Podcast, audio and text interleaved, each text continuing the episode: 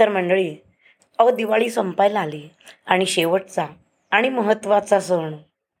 सगळ्यांसाठी आवडता ज्याची आपण अगदी आतुरतेने वाट पाहत असतो तो म्हणजे ताई दादाचं भाऊ बहिणीचं प्रेमाचं प्रतीक असलेला असा हा भाऊबीजेचा सण. कितीही दूरवर असला तरी भाऊराया आपल्या बहिणीला ओवाळणी घालण्यासाठी धावत यायचाच येतोच. असा हा दिवस. त्या दिवसाचं महत्त्व पुराणामध्ये असं सांगितलंय तसं शास्त्रामध्ये सांगितलंय त्याप्रमाणे की त्या दिवशी यमराज आपल्या बहिणीकडे ओवाळणीसाठी जात असतो दरवर्षी. कारण तिने त्याच्याकडनं तसं अभिवचनच घेतलेलं असतं की दरवर्षी तुझं सगळं कार्य त्या दिवशी थांबवून तू इकडे मला ओवाळणी घालायला येशील. आणि म्हणून असं म्हणतात की आयुष्यभर जे आपल्याला मिळालेलं जीवन आहे त्या जीवनामध्ये आपण जगत असताना जे काही आपल्या पदरी पुण्य साठलेलं असेल त्या पुण्याईच्या जोरावरच भाऊबीजेच्या दिवशी ज्यांची इहलोकीची यात्रा संपते त्यांना प्रत्यक्ष इथून पृथ्वी तलावरून नेण्यासाठी भगवंत येतात असं सांगतात. आणि त्यामुळे त्या दिवशीचं इथलं हे जाणं हे अतिशय आनंदाचं असतं असे आनंदाची पर्वणी असते. असो पण ही भाऊबीज सर्वार्थाने सगळ्यांच्या दृष्टीने मंगलकारक अशी असते. काळ बदललाय. पूर्वी एकत्र कुटुंब होती मोठी मोठी घरं होती कुटुंब मोठी होती. एका घरामध्ये नऊ नऊ भावंड असायची.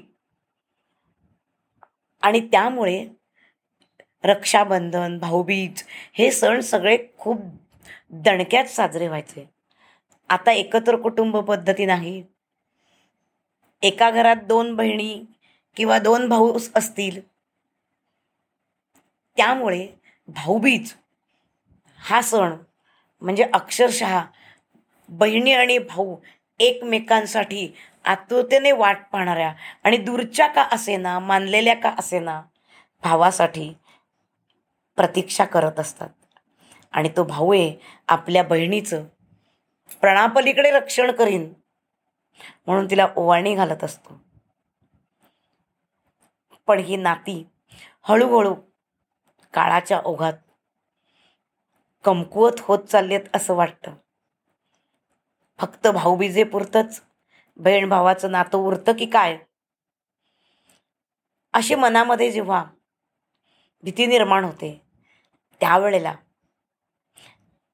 आपण आपली संस्कृती आपली परंपरा आपलं कुटुंब सावरण्यासाठी रक्षाबंधनाचे जेव्हा हे राखीचे धागे बांधतो त्या धाग्यांनी बहीण भावाचं हे नातं भक्कम करूया आणि आपल्याच मुलांना लहानपणापासून बहीण स्वतःचं संरक्षण करण्यासाठी स्वयंसिद्धा कशी होईल ती स्वाभिमानी कशी असेल आणि काळाच्या ओघामध्ये ती चारित्र्य संपन्न कशी राहील यासाठी तिच्या पाठीशी खंबीरपणे उभा असणारा भाऊ आणि आपल्या भावालाही सदैव प्रेमाची आणि मायेची साथ देणारी बहीण प्रत्येक घराघरात कशी निर्माण होईल?